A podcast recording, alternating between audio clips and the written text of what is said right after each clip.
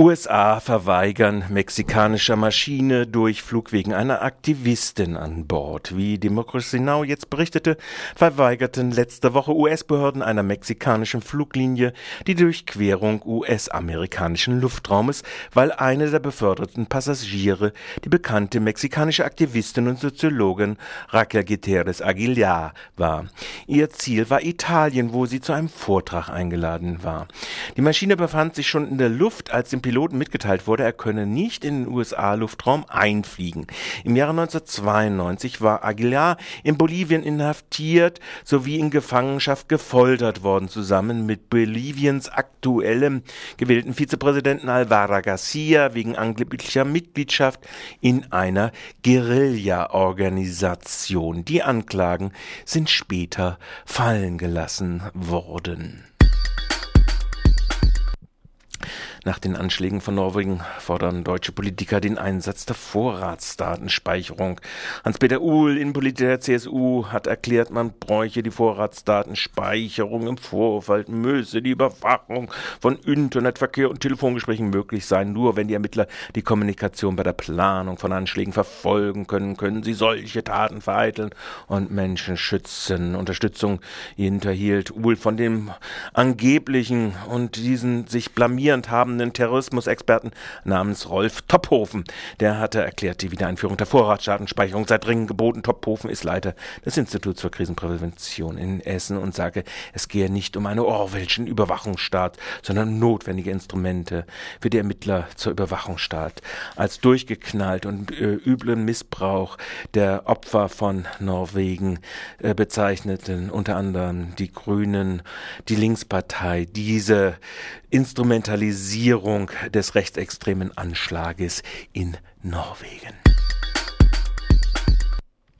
Israel erwägt die Aufhebung der Osloer Verträge, so die äh, äh, Nachrichtenagentur AFP.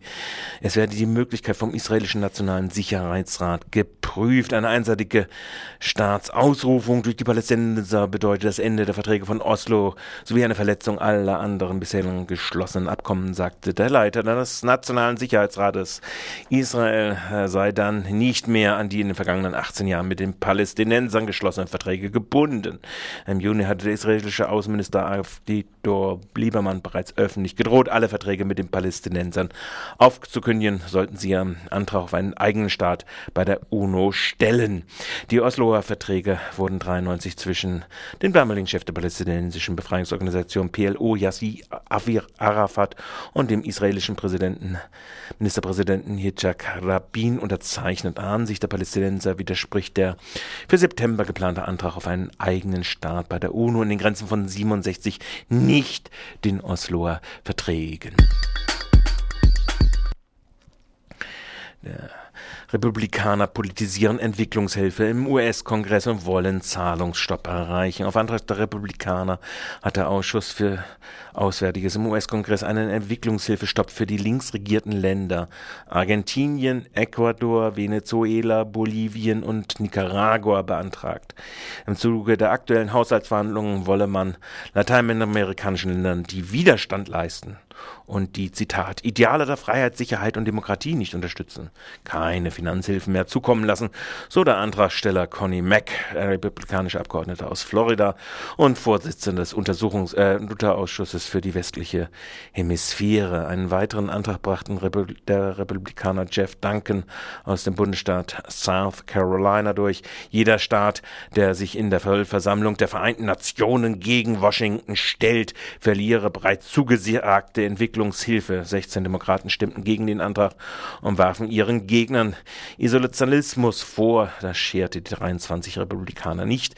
Die Gesetzesinitiative muss nun die zweite Kongresskammer passieren und geht dann an den Senat. Analysten zufolge wird sie dort wohl von der demokratischen Mehrheit abgelehnt werden, meint zumindest der Korrespondent von Amerika 21. Auf einem Mehrfamilienhaus in Leverkusen ist am Montagmorgen ein Brandanschlag verübt worden, so das Online-Portal Die Presse kommen im Haus wohnen nach Polizeiangaben Roma Unbekannte hätten mehrere Brandsätze in die Erdgeschosswohnung geschleudert. Die Wohnung, auf die der Anschlag verübt wurde, brannte aus. Die Bewohner konnten sich rechtzeitig ins Freie retten und blieben unverletzt. Ein Polizeisprecher hatte gesagt, es könne ein rechtsradikaler Hintergrund nicht ausgeschlossen werden. Nach ersten Zeugenaussagen waren bis zu vier Täter äh, daran beteiligt. Von ihnen sollen äh, zwei dunkel gekleidet und kahlköpfig gewesen sein. Nachdem die Unbekannten mehrere Brandsätze in die Wohnung geschleudert hätten, seien sie in einem Kleinwagen und einem Kleinbus weggefahren. Berlin führte als erstes Bundesland Namensschilder für Polizisten ein. Nach Angaben des Tagesspiegels begann am Montag die Ausgabe der Namensschilder bzw. Nummern. Bisher konnten Polizisten freiwillig ihren Namen an der Uniform tragen. Rund 10.000 entsprechende Schilder wurden in den vergangenen Jahren ausgegeben. Der Mai pensionierte Polizeipräsident Glitsch und Innensenator Körting hatten in den vergangenen Jahren die Kennzeichnungspflicht wegen den Widerstand der, gegen den Widerstand der Gewerkschaften und vieler Polizisten durchgesetzt. Wegen der juristischen und politischen Auseinandersetzung verzögerte sich die konkrete Einführung immer wieder. Im äh, Koalitionsprogramm für Baden-Württemberg ist die Sicherstellung anhand von Namens- oder Nummernschildern nicht gewährleistet. Stuttgart 21. Bund stellt erneuten einen Antrag. Eisenbahnbundesamt verweigerte Beteiligung. Der Bund für Umwelt und Naturschutz, BUND, Landesverband Baden-Württemberg, hat Ende letzter Woche Klage vor dem Verwaltungsgerichtshof Baden-Württemberg gegen einen Planänderungsbeschluss des Eisenbahnbundesamtes erhoben, mit dem der Bahn die Errichtung des zentralen Grundwassermanagements in mittleren Schlossgraten im Rahmen der Bauarbeiten für Stuttgart 21 genehmigt wurde. Gleichzeitig hat der Bund Baden-Württemberg einen Eiland Antrag gestellt, nachdem die begonnenen Arbeiten aufgrund dieses fehlerhaften Beschlusses sofort auszusetzen sind. Im Rahmen einer jüngst vorgenommenen Akteneinsicht hat der BUND Baden-Württemberg festgestellt, dass das Eisenbahnbundesamt bereits im Frühjahr 2010 ein Planänderungsverfahren durchgeführt hat. Gegenstand dieser Planänderung war das zentrale Grundwassermanagement, das seit dem 1. Oktober 2010 im Mittleren Schlossgarten errichtet wird. Entgegen der geltenden Rechtslage wurde der BUND als anerkannter Naturschutzverband an an dem Planänderungsverfahren nicht beteiligt, möglicherweise auch deshalb, weil das Verfahren äh, vom Eisenbahnbundesamt als zeitkritisch angesehen wurde. Bertolt Fries, Landesgeschäftsführer des BUND Baden-Württemberg, es kann nicht sein, dass das Eisenbahnbundesamt sehenden Auges aus vorgeschobenen Gründen dem BUND von einer Genehmungsverfahren ausschließt. Dies können wir nicht akzeptieren. Die vorbereitenden Arbeiten im Bereich des Grundwassermanagements bildet damit jede rechtliche Grundlage. Sie sind sofort zu stoppen. Im genannten Verfahren zur fünften Planänderung wurde aber nicht nur der Bund nicht einbezogen. Wichtig wichtige artenschutzrechtliche Probleme, die bekannt waren, wurden fahrlässig beiseite geschoben. Der Juchenkäfer. Stadt droht Rhino-gewaltsame Räumung per Allgemeinverfügung an.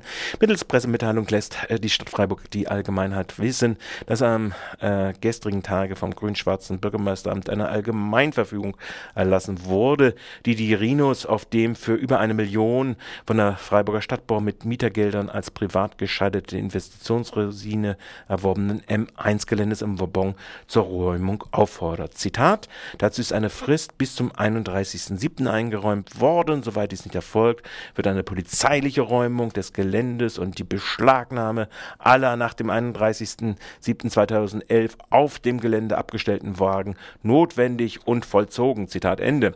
Im vierzeitigen Presseerklärung wiederholt die Stadt wie eine tibetanische Gebetsmülle der Dalai Lama war ja auch schon vor dem Papst auf der neuen Messe, dass Zitat eine polizeiliche Räumung unumgänglich sein wird, soweit kein freiwilliger Abzug der Wagenburg erfolgt. Alle möglichen und ernsthaft geprüften Optionen einer einvernehmlichen Lösung sind damit ausgeschöpft. Zitat Ende. Die Stadt unterstreicht so ihre über zweijährige mangelnde Bereitschaft, entsprechend den tatsächlichen Bedarf an Wagenleben, entweder A, öffentliche Flächen nicht einmal zur Zwischennutzung für das Wagenleben zur Verfügung zu stellen oder B, aktive Mithilfe bei der Gewinnung und Überzeugung privater Grundstückseigentümer an den Tag zu lesen.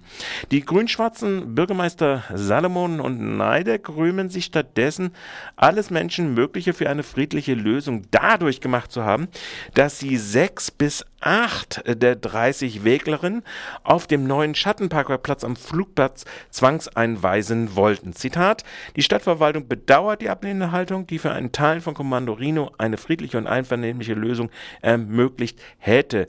Sie bestätigt aber nur, dass andere als Mainstream-Lebensformen von ihnen nicht als gleich behandelt werden sollen. Anders formuliert, wer sich seit tausenden Jahren durch die Versuche der Machthabenden die Hände in Unschuld zu waschen, doch gleichen. UL will Will Finanzwillkür vom grün-schwarzen Bürgermeisteramt beschränken. Wie RDL ja bereits berichtet, haben sich die Einnahmen der Stadt Freiburg beträchtlich wie vorhersehbar um mindestens 17,4 Millionen allein in 2011 erweitert. In, in der heutigen dienstägigen Gemeinderatssitzung will deshalb die unabhängigen Listenfraktionsgemeinschaft die Handlungsspielräume der Verwaltung einschränken. Eine halbe Million soll in die Sanierung der Radwege gesteckt werden, dessen Pauschale zusammengestrichen worden war. Eine Million soll für ein Pilot Pilotprojekt Sozialticket ab 2012 verwendet werden für einen Probelauf.